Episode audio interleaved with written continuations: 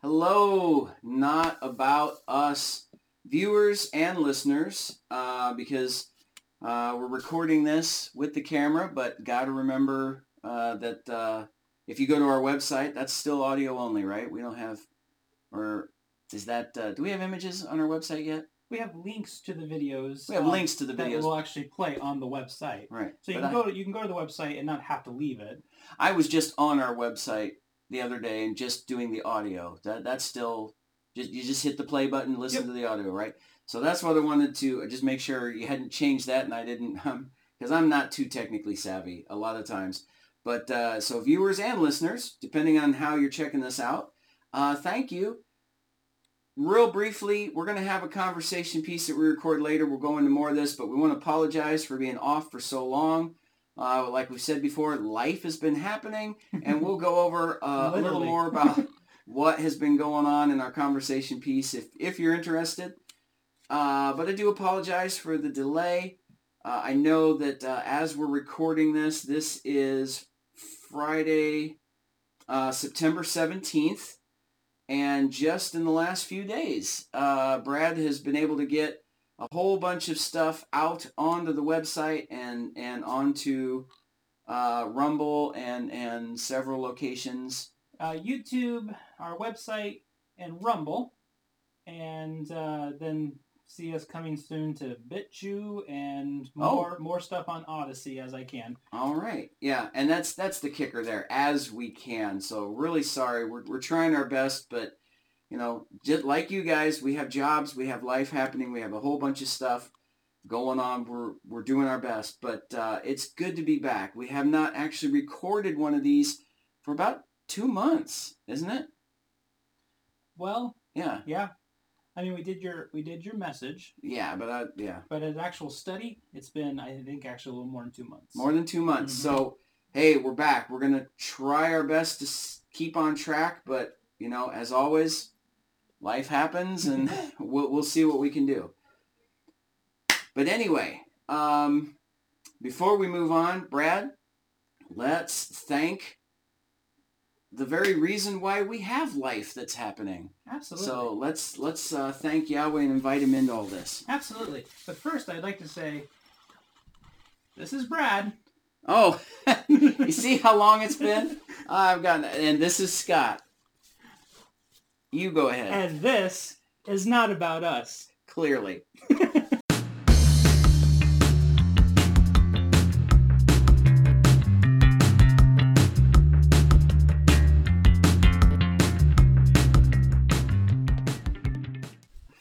All right, so we're back. Um, Sorry, I just I feel it's important that we. Uh, it's our whole stick too, but I, I feel it's important before we get to the prayer, we really get into the right frame of mind. This is not about you. This is not about me. yes. It, it's a it's about Yahweh. Yeah. So and we've talked about this too. We could put a little more polish on this. We could prepare a little more and everything. But uh, and I think I've talked about this in other podcasts too. One of the reasons we don't is uh, well, for time's sake, that just simply takes longer uh, to get all that done. And we had a two month block as it is. We don't want to extend that even further. But uh, that takes much more effort. But another thing is we just we, we like the fact that we feel we're being honest and upfront and fallible and screwed up. And this is truly not about us. And when you see us not being perfect, we're actually very happy with that. So so that's another reason we, we like this candid uh, we don't want the spit and polish and everything looks absolutely perfect. Uh, so because we want you to actively go, it's definitely not about those guys. Uh, we, we encourage that. And we encourage also that we're not perfect. We don't have all the truth. And we're Mhm. wanting to leave a door open uh, for you guys to uh, participate if you want to, to, to help us, because sometimes we really need it. but, Alright. uh, uh, but yeah, let's, let's do this. Hallelujah. Hallelujah. Yahweh, Yeshua, Spirit, Yes. thank God it's podcast day. Hallelujah. Amen. Hallelujah. I haven't been able to say that in a while. We're gonna sit down. We're gonna get back into the groove of this. We're gonna we're gonna get into Genesis. We're going to see what's going on with our origins, with the things that you want us to know. Please help be our guide through all that because, as we've mentioned multiple times now, we can't do it. Not without you, not without our perfect guide, not without you showing us the things that we need, not, that we must understand. Um, Lord, I just want to say thank you. You have been my constant companion over these last few months uh, through difficult pregnancies and the birth of my boys and all of this stuff. Thank you. And I was still with you, but not wholeheartedly. Help me get back onto that, God. Help me be wholeheartedly yours all the time again. Thank you. Thank you for everything. Thank you for podcast day. Thank, Thank you. you. for you and your son. Amen. Amen. Hallelujah. Thank you, Brad, for that. And thank you, Yahweh, for just having this space and, and making this yours.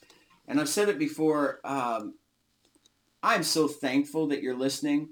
But if I was fully aware that we had zero listeners, nobody ever paid attention to this, this still has a benefit for me because it just allows me uh, to meditate on the word. It gives it gives me this ability to to go back and reflect and listen again and just say, you know, just connect with Yahweh in that way. And, and we've said it before, going to say it again.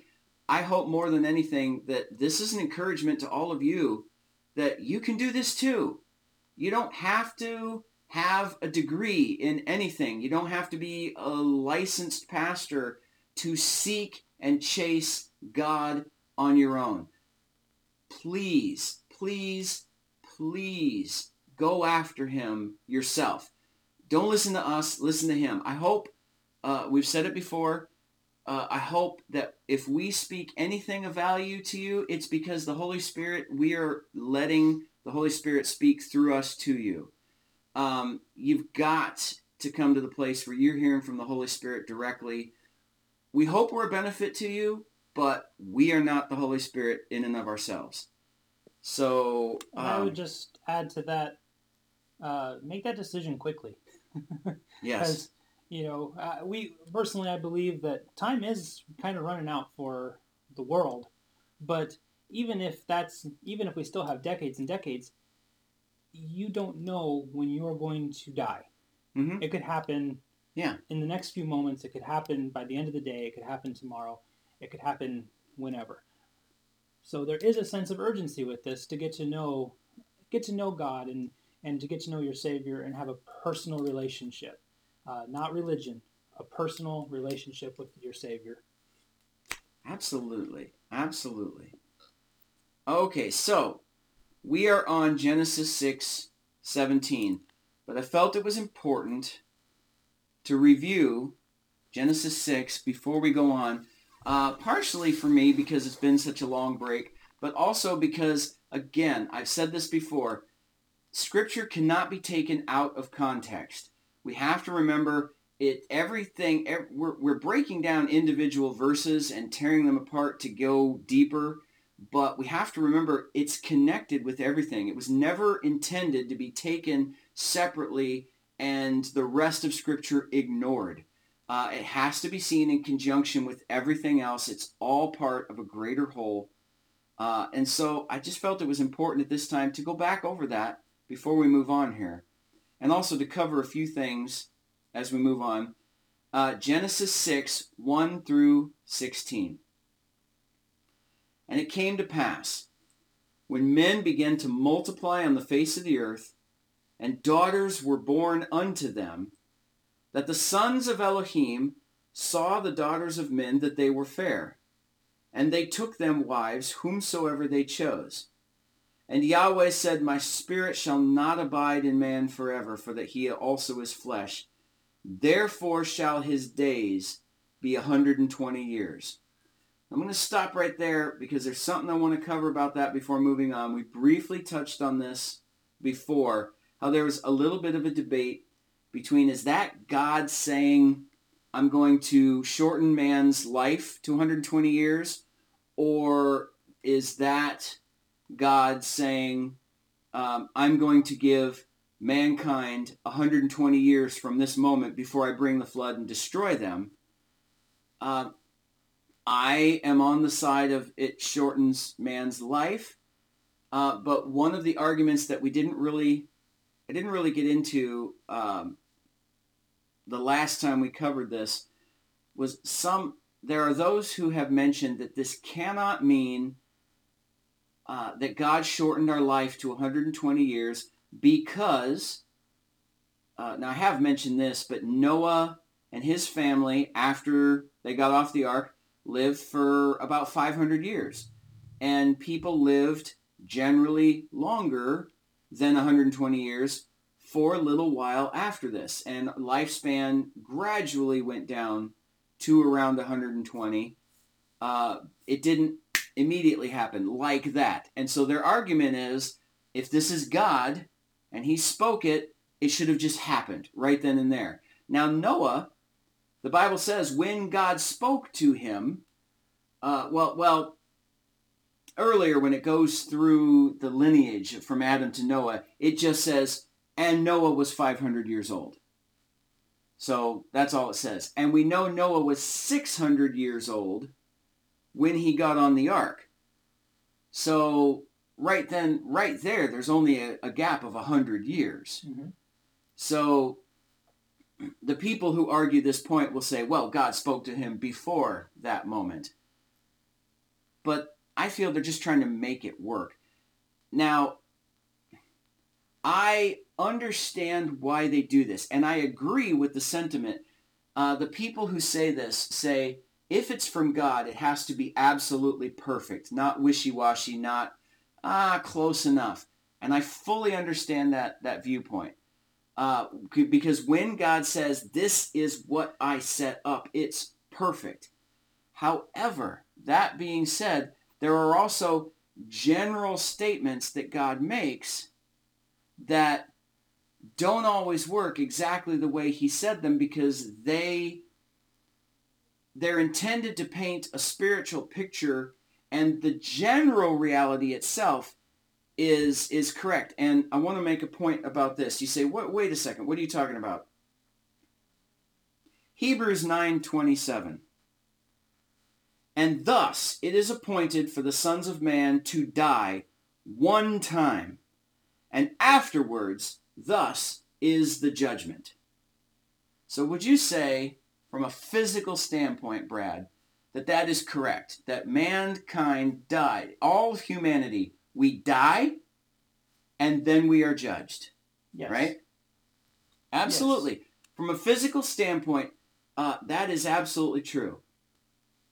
Paul, the apostle, died twice. Mm-hmm. How many people do we know of who have died and come back to life in, in modern times? They I've seen pictures of people holding their own death certificate and they come back to life and they they exist on the earth for a while, then they die again. Um, Enoch and Elijah never died. Right. So does that mean that God was wrong here? No. He was making a gen- the purpose of this statement is that he was saying, look guys, uh, reincarnation doesn't exist. You don't get many times at this. You don't get many shots. Uh, he was he was saying we all have one life to live, and then there is judgment. We don't live our life and then reverse time, start it over, and get another shot, knowing what we know now. There is no future life to come and then another life after that until we get it right. There's no reincarnation. He was saying, we got one shot at this and then we're going to be judged by God, and that's it. That is a correct statement. The physical manifestation of that uh, is we have this life, we end this life at some point, and then we go on to judgment. Would you agree with that? I do. But the literal physical statement, um, it is appointed for the sons of man to die one time that you can you can argue has been broken many times in scripture. But the general statement is absolutely correct. God set us up for one lifespan and then we're going to go on to judgment. Right. Everyone, even people who have died twice, even people who have gone on, seen heaven, or some some of them they go to hell, and then they're brought back, and then they live on. They're still your life is going to end. That's just a part of what's happening, but your life ends completely at one point, and then judgment is received. The statement is correct. Even if we can look at well, not for everyone on the planet. Some people have died more than once. Well, and heaven might see death differently than we do too. In heaven's Exactly. perspective, the soul leaves the body. That's Mm-hmm. the death. You know, maybe the first time you died, your soul hadn't fully been taken to heaven yet. hmm You know, we don't we don't know how heaven sees the this the other side in the spiritual realm. So, Right. I mean, there's so many so many questions to that, but there are so many things that uh, we just won't know until Yeah, we experience it ourselves. right. And Enoch was just taken. Just taken. Just taken. So he never actually died. right. Or did he? It- you know, just because he was taken, you know, essentially if this body just ends, the spirit never dies. Mhm. The spirit just, tran- you know, we, it just moves on. Um, the fact that God just came and said, ah, just come on up here. You know, can you make the case that, well, he did die? Essentially, God just said, no, let's just do it now. I mean, we don't absolutely know. My point is, in this verse right here, therefore shall his days be 120 years. Well, wait a second. If that refers to a lifespan, have some people died at 60? Have some people died at 80? Have some people died at 100? Have some people died at, you know, a year old? You know, he didn't. The fact that we can't say every single person on the face of the earth has not died at 120 years exactly doesn't mean that this doesn't refer to a lifespan. Right. It's a general statement by God that he's reducing it, uh, but it doesn't have to mean it's exactly 120 years or it doesn't apply. Or, or, or we can say this isn't from God. Now, all of that being said, I could still be wrong. Uh, I'm, I'm going to make that statement over and over and over again. This is simply how I see it. If you say, I still think you're wrong and I don't think this refers to a lifespan, that's okay. That's totally okay. I'm, I'm, I'm on board. I'm happy to discuss that with you. Uh, uh, happy for you to present your case. I just wanted to cover that right here uh, before moving on.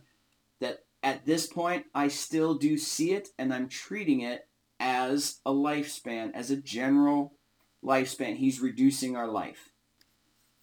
Well, and my personal belief is that the reason some things are not totally clear is because our own our own studies we don't we, we've not the Holy Spirit isn't fully with us in this moment or whatever. But I also think that it also has something to do with the fact that I think God wants us to talk to each other about these things. I, I agree. We're meant to uh, we're meant to teach these things to our children. We're meant to talk about it over supper. We're meant to do these kind of Mhm. things. And so, you know, you might have this perspective, but you're missing that piece, and someone else has it. hmm And God, in His perfect way, can bring the, bring those two people together and can Yeah. and can figure it out um, if we're open to do that, doing that. Mhm. Um, the hard thing is, a lot of us will shut down and say, "No, no, I my my way is right. My way is right," and we won't we won't be open to the fact that maybe it's not, Yeah. or Or that there's more to it. exactly. Yeah. Um, so, but no, that's just that's just what I believe. I believe that sometimes it's not clear. Uh, I mean, just you and I, I can I can prove this uh, over and over again. There have been many times where I didn't quite. I was on the the cusp of figuring it out, and but it wasn't quite there. And then you said something, and it may not have even been about Bible talk. It might have just been something in general, and it was like, that's it. You Yeah. know, I, I've had that happen so many times now. So anyway, sorry. I No, that's I- awesome. I won't derail us again. No, no, that's what this is all about. Uh, but I will move on here. Uh, the Nephilim, uh, Hebrew Ha Nephilim, were on the earth in those days. And also after that, when the sons of Elohim came in unto the daughters of men, and they bore children to them. The same were the mighty men that were of old, men of renown. And Yahweh saw that the wickedness of man was great in the earth, and that every imagination of the thoughts of his heart was only evil continually. And it repented Yahweh that he had made man on the earth, and it grieved him at his heart. And Yahweh said, I will blot out man whom I have created from the face of the earth, both man and beast and creeping thing, and fowl of the air, for it repents me that I have made them. These are the generations of Noach. Noach was in his generations a man righteous and wholehearted. Noach walked with Elohim. And Noach begot three sons, Shem, Ham, and Yefet. And the earth was corrupt before Elohim, and the earth was filled with violence. And Elohim saw the earth, and behold, it was corrupt, for all flesh had corrupted their way upon the earth. And Elohim said unto Noach, The end of all flesh is come before me, for the earth is filled with violence through them. And behold, I will destroy them with the earth. Make you an ark of gopher wood. With rooms shall you make the ark, and shall pitch it within and without with pitch. And this is how you shall make it. The length of the ark 300 cubits, the breadth of it 50 cubits, and the height of it 30 cubits. A light shall you make to the ark, and to a cubit shall you finish it upward. And the door of the ark shall you set in the side thereof, with lower, second, and third stories shall you make it. Genesis 6:17 And I behold I do bring the flood of waters upon the earth to destroy all flesh wherein is the breath of life from under the heaven from under heaven. Everything that is in the earth shall perish.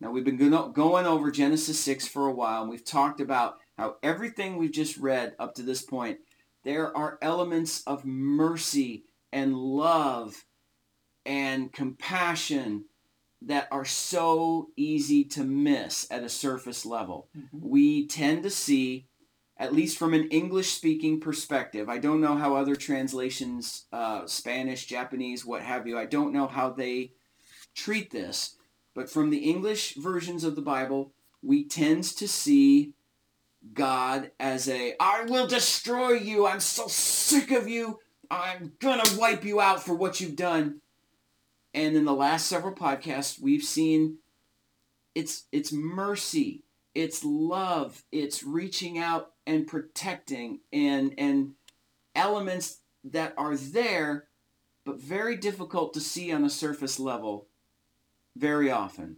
Correct? Correct. And I think part of it is because uh, somewhere along the way, um, the church kind of changed its ideas that the Old Testament wasn't as important as the New Testament. And when that happened, people really looked into Jesus, and they could they could figure Jesus out. They wanted uh, this is a, a, human God. This is a little more understandable. But then that Old Testament God with his fire and brimstone yeah. and, and, and wipe out all of this species. Um, sorry, this is a little off track, but no, no, but not really. Recently, um, I, I, watched a video um, and it was showing the Pope um, comforting a child that uh, had asked if his father was in heaven, but his father was not a believer. And the Pope um, basically told this child, "Well, God is good and wonderful, and He wouldn't let your father." Uh, he wouldn't let your father not be in heaven. First of all, you're the freaking Pope, and you're and you're you're you're so wrong with that. Um, but you look at the comments, and I love the Pope. Look at him comforting this child. Look at how look at how sweet he is to mm-hmm. take care of this child. So the world looks at that as a mercy. It looks at that as a as a wonderful thing because he told this child, but he lied to that child. Mm-hmm. And those that know, those that have the Holy Spirit, those who actually are trying to understand uh, who God is, what what the truth of it is, what the gospel is, knows that he's done more harm than good in this situation. Mm-hmm. He's lied to that child. That you know, none of us can say for sure because we don't know that we don't know if that father got saved or not. The evidence we have would suggest no, because he said he was not a believer. hmm Um, and as we know, the only true way is to confess Jesus said, I am the way, the truth, and the life. The only way to get to the Father is through me. exactly, and you have to confess that. And if he never did, then then the Pope has lied to this child. Yeah. But to the world, it looked like a mercy. Yeah. And the opposite is true here. What looks harsh from from God is actually Yes. if you have the spirit and the right gospel thinking, you can clearly see that it actually is not harsh. It is mercy and it is love and and it was the it was the greatest rescue plan hmm he that was developed and designed before there was even a need to be rescued. hmm And that's that's the amazing awesome thing about it. But because it's true love, he gives us the option to go along with it, which means we have the option to reject. Exactly. And if you reject it, uh, then the world wants to say that God is going, ah, that's okay. Either way, you're you're fine. Go ahead, come on in. You know, uh, you who rejected me, Hitler, whoever, just come on in. I just, you know, I, I, you know, I'm not going to let anyone die, right? Mhm. so we can get away with all the sin we want to in our lives and still feel good that ah, you know eternity's fine but if god said no here's the way i am the way the truth and life this is it i'm reaching out my hand but you have to take it. And then if you say no i'm not taking your hand then you suffer the consequences. Yep. and if and and if we are lied to and we've said oh it's okay you don't have to take his hand it's all right then we're condemning people to hell by what we think is mercy. But it's not. We're not seeing it through the eyes of god. God recognizes that's actually dangerous boy we are getting off topic here but Sorry. here's no this is wonderful i like this um, and i'm going to keep this short but um, here, here's here's an example that this has been running through my head for a while now. Anyway, uh, there's a theater. Imagine a theater, and everyone everyone's sitting in the theater uh, watching a stage play or or a- a presentation of some kind, and suddenly two people from the back run out onto the stage and say, "Everyone, please! There's a fire that is is coming. You've got to evacuate right now." uh, this, you know, the fire is moving this way. You've got to leave or you're going to be burned to death. Imagine the people in the audience stopping and going, how dare you? And the reason that this example keeps coming up is because of all the lies going on in the world and, and all of that. And I was trying to put in a perspective uh, how it looks like to me.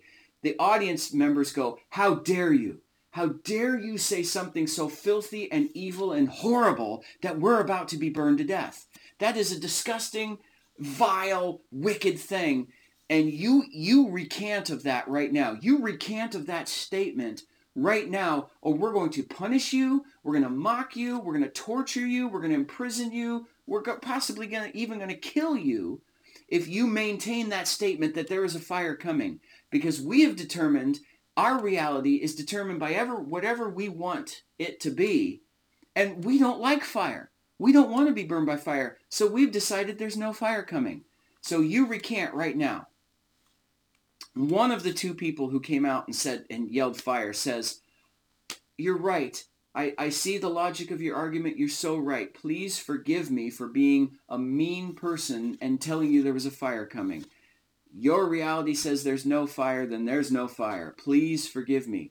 The second person says, What is wrong with you people? right. What is wrong with you people? There is a fire coming and it's going to be here in a few seconds.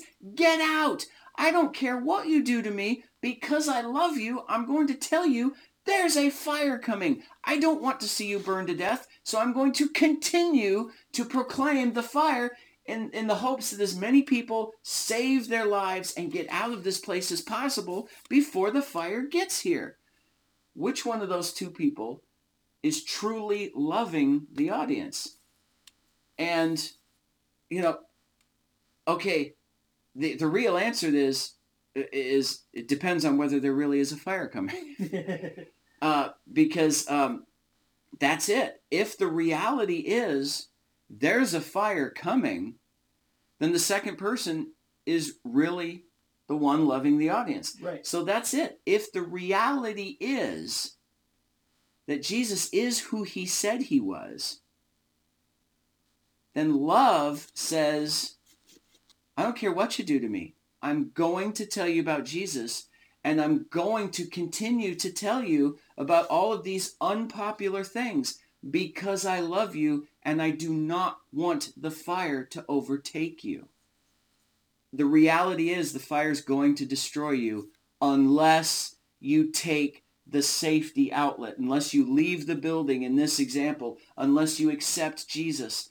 The fire is going to overtake you and burn you to death. It's your decision on whether you will act on that or not. Um, okay, okay. We've gotten way off topic. Uh, let's move on. Genesis 6.17.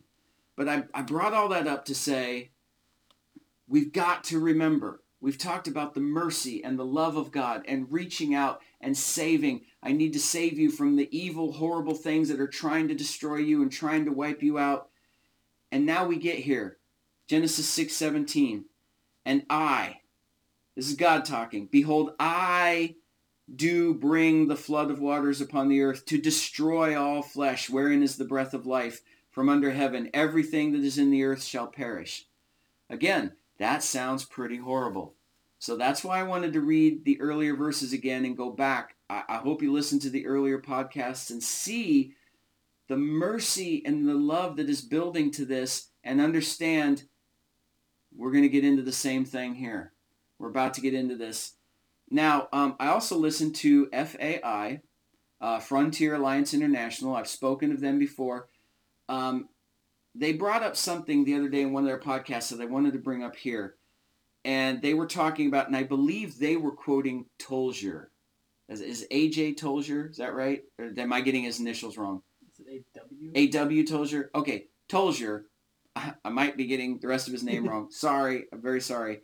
Uh, they were quoting him, but they brought up the fact that in discussing God, never make the mistake of setting aside one aspect of who he is when he is actively working in another. And they and they brought up even their podcast. They brought up Noah's Ark as an example. God is love. God is never at any point not love. Even when we read in the in the Bible how it, seems like he's working in wrath and vengeance and things like that, it's still love. And the opposite is true too. When he's working in what we look at as saying, oh, that's obviously love, those aspects of his personality, judgment, and and and and all of that still apply and are still at work. We tend to, as human beings who are limited in this physical sense, we, we work in a linear fashion. Uh, we cannot be working in both at the same time. We can jump from one to the other and be all over the board, but if you're working in anger and wrath and you're just enraged and furious, you're not happy. you're you're not in a loving, compassionate mindset at Right. that moment. Now you you might go, "Oh, God forgive me. I need to be compassionate." Okay, okay, let me try to set that aside. You might you might say, "I recognize I have to go over there and, and I, I have to set this anger aside, whatever." But we can have a fantastic day ruined like that Yes. and and vice versa. Yep. We can have the most horrific thing. You know, we think our life is going uh, to pot, and we think everything's worthless, and one thing can just turn us around and make us cry tears of joy, and we can, we can change like that. Mhm. But we find it difficult to recognize that God is all of those things at the same time, uh, because how can he be? We we can't understand it, so so he can't be. And This we is- fail to give God the credit that he's due of being everything. This is similar to the idea. Um, they'll be posted soon. Revelation uh, study episode 12, part one and part two.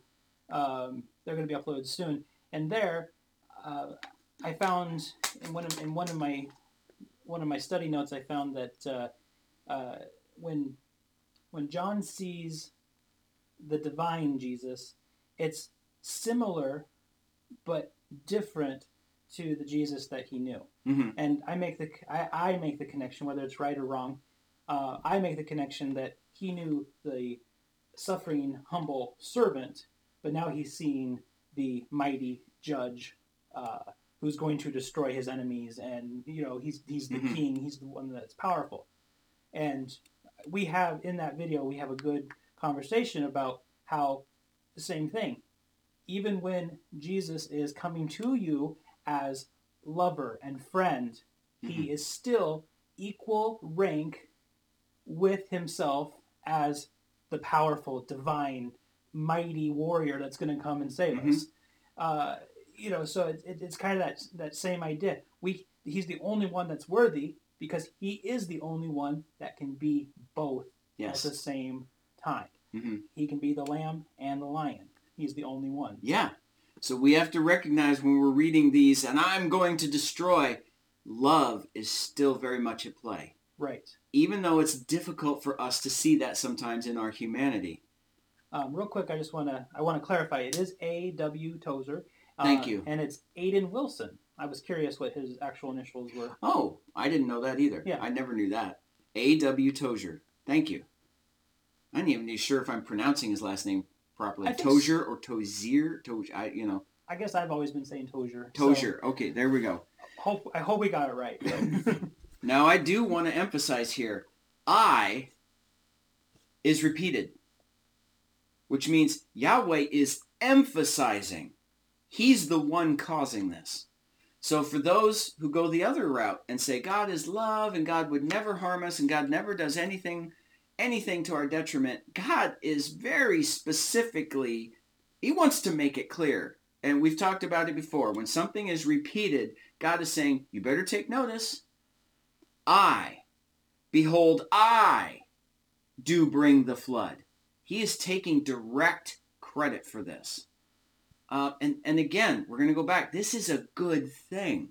This is part of the plan of salvation. This is wonderful. And we'll, we've already seen it in previous verses, but I hope it's going to really hit home with this as we go on. Now, flood. Um, oh, I, I should have said at the beginning, this one's going to be very long. I'm looking at our time. We're already looking at about 38 minutes. That might change when it gets edited. But um, this one is going to go long because we've gone for like two months to get here. This one's been working up for a while. So um, I hope I hope you like it. And we've said before, hey, you know, you don't have the time, hit pause, stop, go do something else. Come back later if you want totally cool. I love that about podcasts. It, you know, you just come back whenever you feel like it. Um, flood is Strong's Concordance number 3999. And it is the word Mabul. And it refers to a deluge, a flood. So translation seems to work here, right? Uh, pretty simple, pretty clear. A deluge, a flood. But there's something really cool about this word. Now, first of all, it does come from Strong's Concordance 2986 Yabal, which means to flow in the sense of flowing.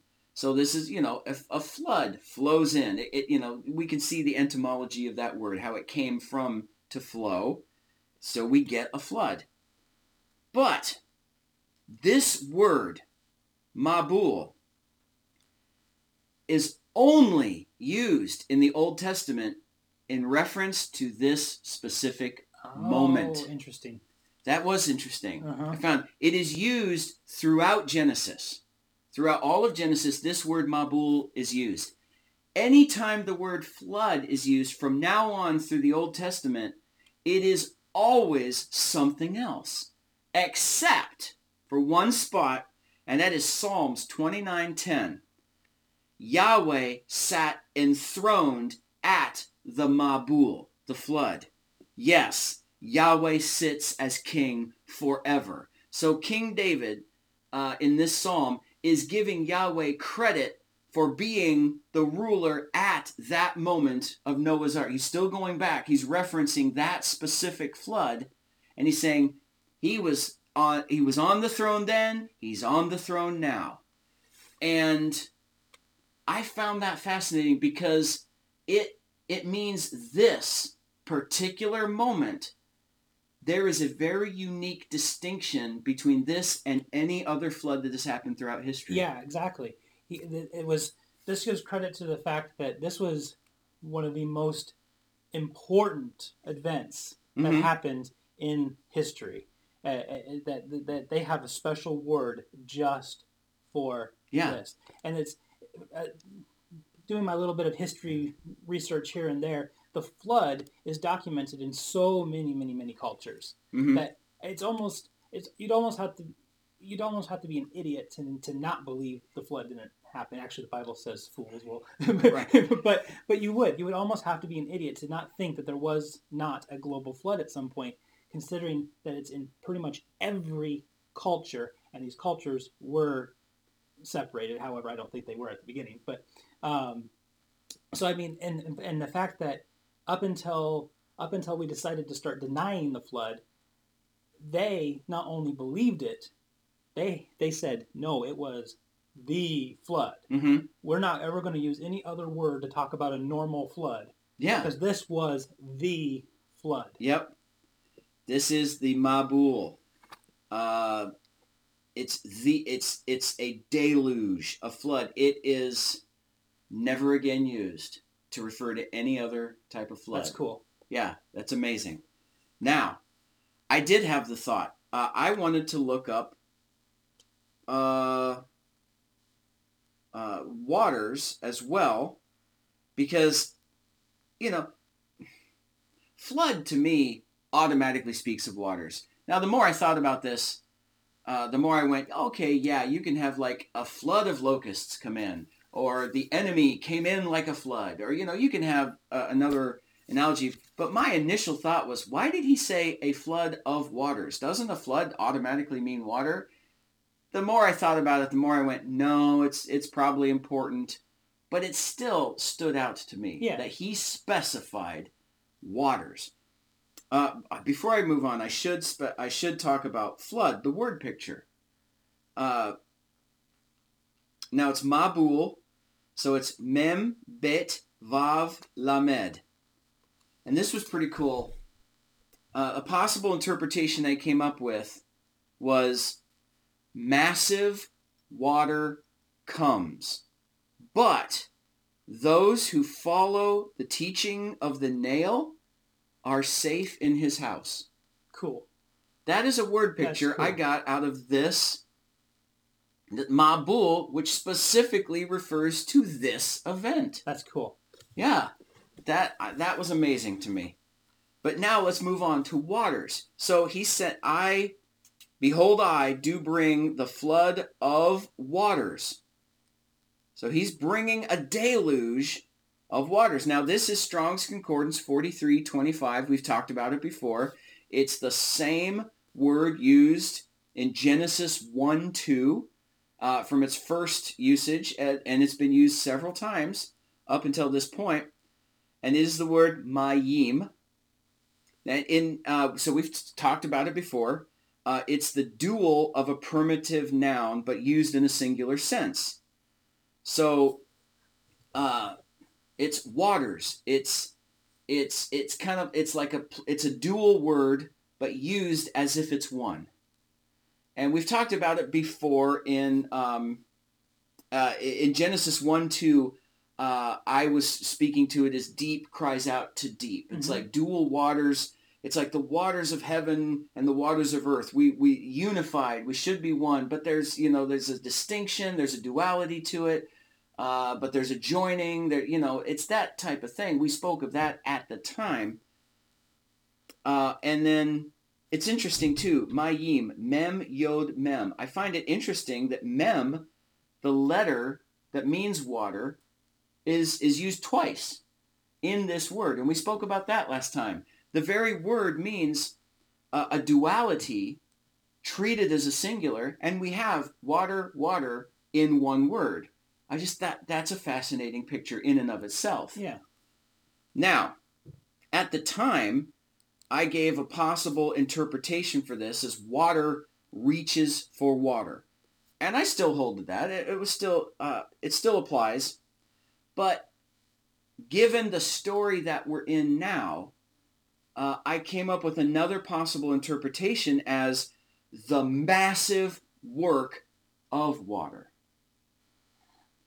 And that struck me too. Yeah. So he's sending a deluge of water.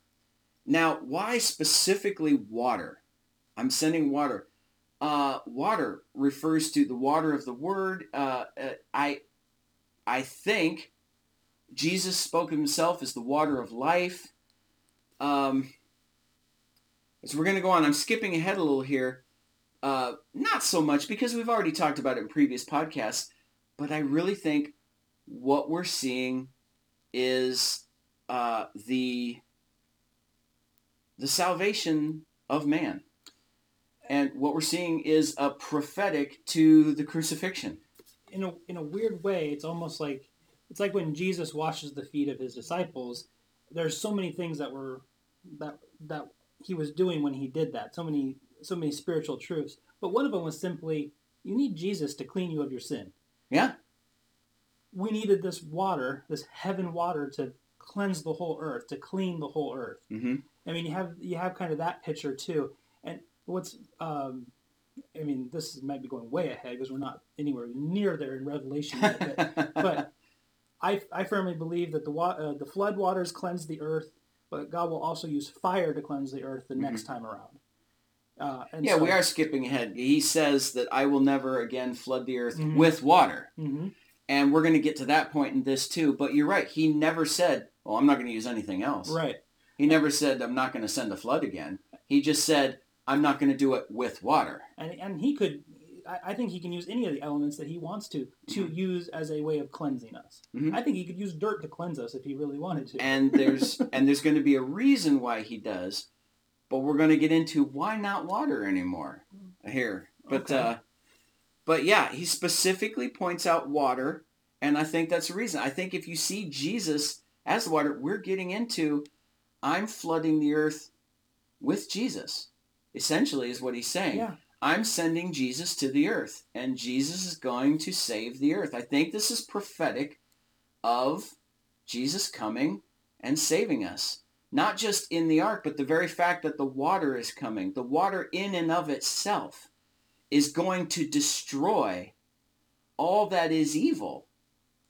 Uh, but protect. I think it's also just like baptism, being immersed into water is a picture of death uh, being completely submerged, going under. It's a picture of death and coming out of the water a new man. All the, the sin, all the evil is left behind. You come out, uh, uh, and the symbology is the blood. You know, you're, you're being dipped in the blood of Christ. The symbology is you're going into Jesus and coming out completely new. Uh, and again, we've said it before. I'll say it again. Every, every, every single physical picture in the Old Testament is intended to relate a spiritual truth, is intended to be an example, a rehearsal, a picture of spiritual truth. And we are to see that in the Noah's Ark story, the same as baptism, the same as the crossing of the Red Sea, the same as so many other things. It's awesome. Now, I want to get to one statement here that has importance to me. And I, behold, I do bring the flood of waters upon the earth to destroy all flesh wherein is the breath of life from under heaven. That is important. That jumped out at me. I'm going to destroy everything from under heaven. Now that that is legal terminology. He is pointing out that just like you talked about before, Jesus in Revelation, John knew him as gentle lamb, and then he sees him in Revelation. Now he sees him as the lion. Now he sees him as judgment. Jesus himself, when he was on the earth, said, you know, uh, I've come not to judge. That will be in Revelation. Mhm. He came to save the first time. He will come in Revelation to judge the second time. He's always both the Savior and the judge. Both times he came, he is the judge. He is the Savior of mankind. Um, they, they're not separated from each other, but there is a time in our history, in our lives, so to speak, that he is going to do both. That he, that you know, uh, even in the in an individual's life. Uh, think of you. You know, you're born, you die, you go to judgment. Uh, we both came to a saving belief in Jesus Christ at some point in our lives, and right now we have received Jesus as Savior.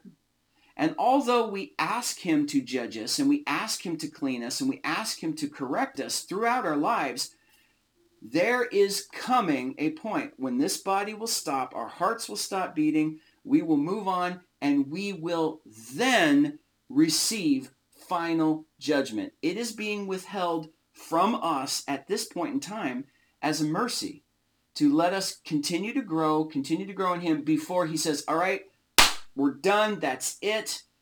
Now, let's review your life and see what happened. You've had all the chances you've got. Now, at the end, that's why Revelation, the end of all things, he's going to go, okay, that's it. You've had your time. Now we're going to review everything and see what stands up.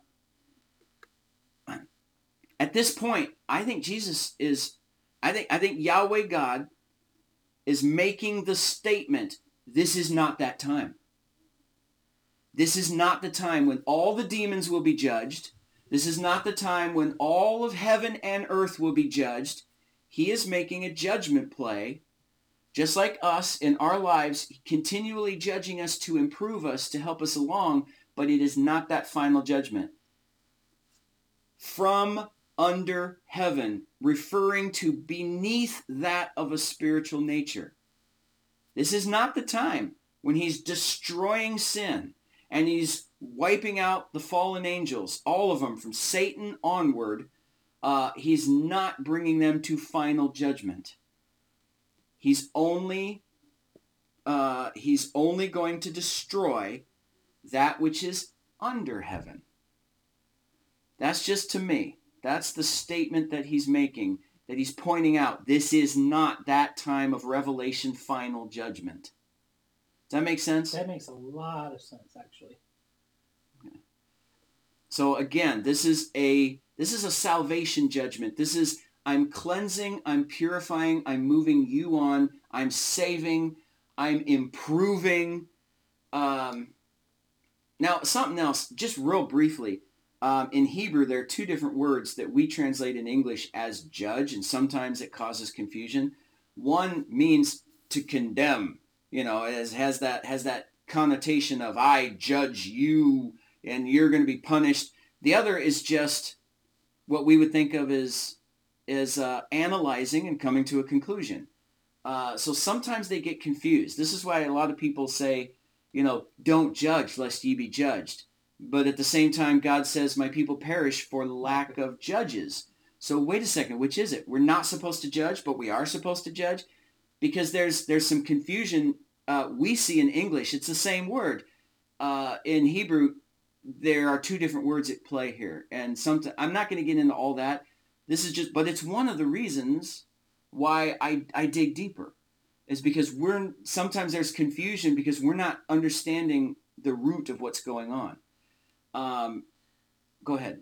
Just I'm just thinking that I, I, I'm I'm in agreement with what you're saying. So um, from under the heaven, uh, you have it, it can't be time yet because Jesus still needs to come hmm to be so he can be worthy. Yeah. If we did it, if God did it at this point, and of course God's perfect and He knows this. If He did it at this point, Jesus has not done the task that will make him worthy hmm to unlock the scrolls that will then. hmm Uh, so Yeah. I, I yeah, no, I, that's, that's clicking. That's making a lot of sense with even my Revelation stuff. Yeah. Because even from, from Adam and Eve, the prophecy said, I'm going to send a man uh, who's going to crush the head of the serpent. They all knew. All, all of mankind knows that's coming. I think God is saying, this is not it. This is not it. Don't don't think this is it. Now, I also looked up the word die. Now, I, I didn't say the word die earlier, so what am I talking about? Genesis 6:17 it ends with everything that is in the earth shall perish. Again, I've said it before, I'm using the Hebraic roots version. Uh, the King James version and BibleHub.com, which I refer to, they both use the word die instead of perish. So that's what I'm talking about. Now, I want to point out that word die for a couple reasons. First of all, let's look at the word die used throughout the Old Testament. Now, it is Strong's Concordance 4191. It is used almost exclusively throughout the entire Old Testament, with with several uh, exceptions. But but you know, 90, I want to say like 98% of the time that, that you see the word die in the Old Testament, it is this word uh, muth.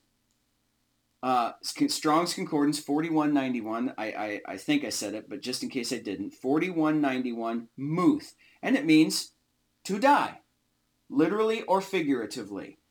To be worthy of death, to be dead. So, so this is a word that means uh, it's something that happens to you. It is passive. It is not, I'm going to go out and die. It's just something that occurs to you. This was used in Genesis 2, 16 through 17. Yahweh Elohim commanded the man, saying, Of every tree of the garden you may freely eat, but of the tree of the knowledge of good and evil you shall not eat of it, for in the day that you eat thereof you shall surely die. In other death will happen to you. Um, he, he uses it throughout Genesis in that way, talking, the serpent said to the woman, you shall not surely die. Uh, he uses it in the gene in, in the entire genealogy in Genesis 5. Uh, he talks about every person. Adam was born, he lived a certain time, he had Sheth, and then he died. And it's using this word, muth. Throughout the Old Testament, it generally uses this word. Now there are there are a couple other words when the word die is used in King James Version. Uh, there there's there's a couple other words used in here, but at this point in time, muth is not used. There's a different word. So this word used right here is Strong's Concordance 1478, and it is the word gava. And again, I've said it before, I'll say it again. To all fluent Hebrew speakers, I apologize if I'm slaughtering your language. I'm really sorry. Uh, hope I'm getting it right. Gava. And it does not mean to die. So why is it being used here in the context of perish or die? Now, first of all, let me say, uh, anytime die is used, and now, now this includes die, died, uh, even the Old English, diest or dieth. If you see that in King James, it's almost always muth, like we said before. But gava, that is used here, is used exactly 10 times in the Old Testament. I'm not exactly sure what that refers to, but 10 is a significant number. Mm-hmm. Uh, it is one of God's perfect numbers. Interestingly, the very last time in the Old Testament that the word die is used, it's this word, gava. Now, I'll tell you what it means here in a second so you can come to your own conclusions. Gava means to breathe out. By implication, it can mean to expire. In other words, it just means, Brad, take a deep breath. Now, gava. Did you die? Nope. No, we just breathe out. gava. But by implication, it's that thought of you just breathed your last. You breathe out, the air is gone, you're dead. So you think of it that way. But think of it this way. What did we say before? Muth, to die. It's passive. It just happens to you, right? But to breathe out is active. You do it. It's a thing where you're acting upon. I breathe out. I don't die. I don't say, okay, I want to die now. Eh, you know, I'm gone. It just happens to me. But I breathe out. I, that's an action I'm taking. I'm taking, I breathe in, I breathe out. This is something I am doing. It's an action that you have to take. Yeah. Too. But, so that's the word being used here. Now, another, I didn't read the entire definition. So let me read this to you. Something else it can mean in context of breathing out. To give up the ghost.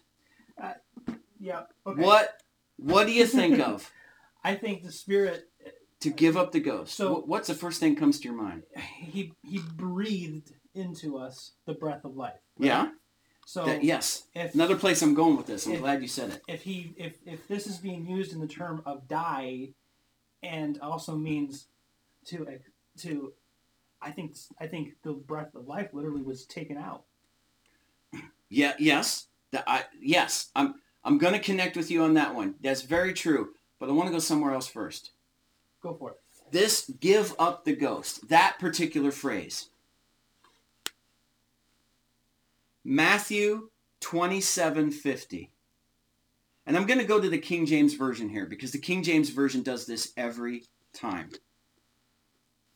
Then what what is you you tell me where we are in history here. Then Yeshua cried again with a loud Oh, was, let me do the King James. I'm doing Hebraic roots.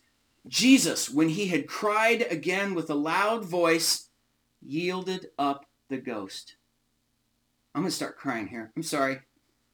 Mark 15:37. And Jesus cried with a loud voice and gave up the ghost. Luke 23:46. And when Jesus had cried with a loud voice, he said, "Father, into thy hand I commend my spirit." And having said thus, he gave up the ghost. John 19:30, King James version. When Jesus therefore had received the vinegar, he said, "It is finished," and he bowed his head and gave up the ghost. We can't prove it in a lot of cases. I know Matthew has the the original Hebrew has been found, but we can't prove it because we only have the Greek or the Aramaic versions. We haven't found the original Hebrew of most of the Gospels. But it's got to be this word, gava, that is used at that moment when Jesus gave his life. And, and that's what I was getting at. Die is passive. It happens to you. Jesus didn't die. He gave. It's active. He did not muth. He gavad. Now I'm, I'm combining Hebrew and English uh, grammar here. Um, uh, but he breathed out. It was a willing, conscious decision. Jesus gave up the ghost. Jesus didn't have to die. Jesus was God Almighty, and he could have said, forget you people, you're not worth it, forget it. No, he died willingly. It was a gift. He gave up the ghost. That's what's going on here. And uh, now, I'm obviously getting way off of Genesis. I wanted you to see the value of that word, gava, to breathe out. It is an action. It is an action that we take. It is active. It is not just death happens to me, which is which is everywhere else. So, what's it doing here in Genesis? What is it doing here in Genesis, as well as a few other places in the Bible? And uh, very briefly, it's also used in Genesis 7:21, which we'll get into later. It's used twice in Numbers, three times in Job, Hmm. twice in Psalms, and the last time is in Zechariah. Again, the very last usage in the Old Testament of this word, of when we when we translate die, it is gava. And I'm gonna have some thoughts about that, but I'm in Genesis, not in Zechariah, and we're just gonna let that go. You uh, give that's a gift to you to think about and contemplate on your own. But first of all, I think it is. It goes back to what we talk about, that this moment in time is a direct prophetic message of Jesus' crucifixion. It is a direct prophetic connection. It is a picture, a rehearsal, an example of Jesus dying for us and the water of the word covering everything and cleansing everything and bringing us out a new life. But right here, I was wondering why Gava? Because we were placed inside the Word of God, covered in His blood, as we've talked about before, the pitch covering the ark. We were inside, protected by the blood. God sends the cleansing water to destroy the evil that seeks to destroy us. And what you were talking about before, God gave us the breath of life. He gave us, when he did that and made us him, he made us God. He made us connected to him. We are sons of God. He gave us all the breath of life, which gave us free will to choose our destiny. And we talked about this before, and I'm so glad it came up with the whole conversation uh, that we had before. Those who perished, those who died, it wasn't Muth. It was not Muth. They were not mercilessly ended by a vicious God, sick to death of all of them, just wanting to end their lives. But rather, they breathed out. They rejected him. The breath of life went into all of us. The breath of God is in each one of us. We are his creation, made in his image. We have free will to breathe out. We have free will to give it back. We have the free will to say, forget you, God. And if I wanted to be vulgar at this time, because that's what they're saying, that's what they're saying. We have free will to completely reject him and say, I don't want anything to do with you. And that's what these people did who died. They did not muth, they gavad. They chose to remain in their sin and breathe their last, just as everyone who rejects Jesus. Now, I'm going to wrap this up. I'm going to skip ahead. I'm going to skip ahead. Uh, we're going to get out of Genesis. We're going to move all the way to Hebrews. Hebrews 9:28 says, which is interesting because it comes right after Hebrews that I mentioned earlier. And I, this this was just a coincidence. I mentioned Hebrews 9:27 earlier, and thus it is appointed for sons of man to die one time, and afterwards is the judgment. Well, now I'm going one verse later, Hebrews 9:28. This is our offering of our Messiah. This is the gift of our Messiah. But one time to atone for iniquities of the many. And he will enter a second time to appear without sin to those waiting for him to eternal salvation. This is the return of Jesus bringing us back.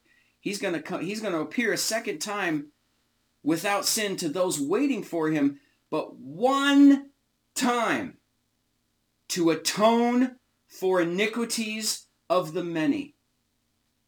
Jesus is never going to come back to die again for our sins. What did we see? We're skipping ahead. Uh, we'll catch. We'll we'll re we'll reiterate this when we get to this point in Genesis. But God, after Noah's Ark happens, the whole event happens, and Noah and his family comes out. God says it's never going to happen again. We touched on this.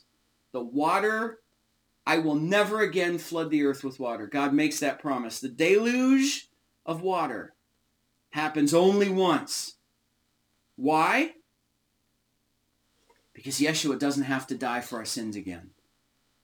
This was prophetic of Jesus giving his life for us and cleansing us from our sins. And if this event happened multiple times, that would be prophetic of Jesus having to come back more than once because the first time didn't complete it all. But God said, no, it will never happen again because there's no reason for Jesus to die a second time.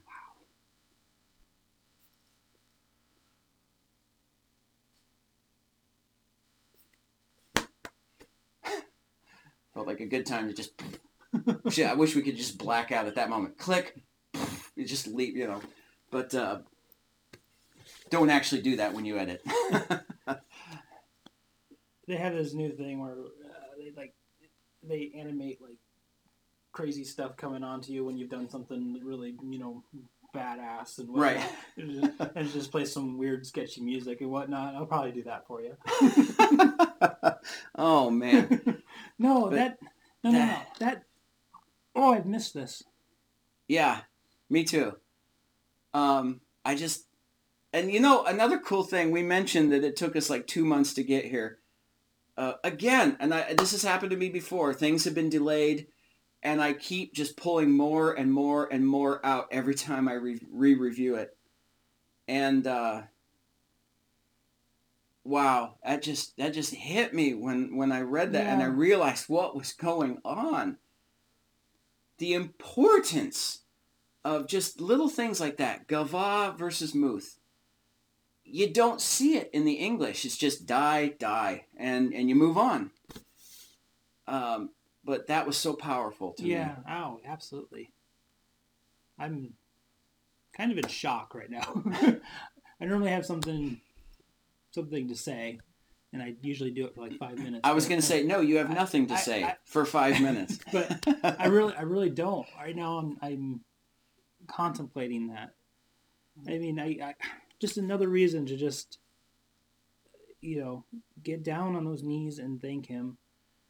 He chose to do it, and I mean, we and this, see that we know this. We do know this. But- Yeah, But when yeah. when when you put the pieces together, when you actually see it in print, and it makes sense, and it just it helps you really cement that yes, of course he did. I knew Mm-hmm. that. And that's the thing too, and it should reinforce it. Um, when you dig in, if we were to dig in and and each the each little word we're looking at seems to go, wait a second, this doesn't say that at all. It would make it, it would shake our faith. It would go, are we really on the right path? Is is God that wishy washy? The more you can go, oh my goodness, this is repeating it over and over and over in ways I never saw before it does help solidify your faith. It Yeah. does help make you go, no, I am on the right track. I, I, I, Jesus did die for my sins. Every little thing uh, just helps you, helps reinforce the truth sometimes that we already know. And We know we know it, but it feels good to go. You know what? No, God is that perfect that it's everywhere exactly the same way. Well, and and, and when we when we when we see it, and and you remember that that that that is God's word. Hmm It's it's like you're now right right right in this moment. It feels like you were speaking the words, but it was Jesus Himself saying, "Brad, it's true. Yeah, Here's another reason why." You know, I, Mhm. I it's just yeah. oh, And and like I said, I went back and re reviewed um, my last few Genesis podcasts before coming to this, see if there was anything I'd forgotten since it had been a couple months. Mhm. And one of the things that jumped out was the point, the fact that we pointed out a few verses ago, Ish was used again. mhm. And this, and and again, it's connecting back to this is happening, and it's talking about the crucifixion experience. It's prophetic towards the mighty man coming back. It's you know, uh, the, this that whole reference of this is Jesus at work here. Uh, may- maybe go, oh my goodness, I was looking at this verse and totally forgot about that connection uh, and and it's all yeah just wow i think i should stop talking. Yeah I, yeah I, I solid. So. All right. Well hey um, again so sorry it's been so long since we've done one of these. Um, so glad the ones that we did a few months ago are now finally up on the web. Uh, i hope you're enjoying them. I hope you enjoyed this. And as always um, I'm Scott. I'm Brad. And this is not about us.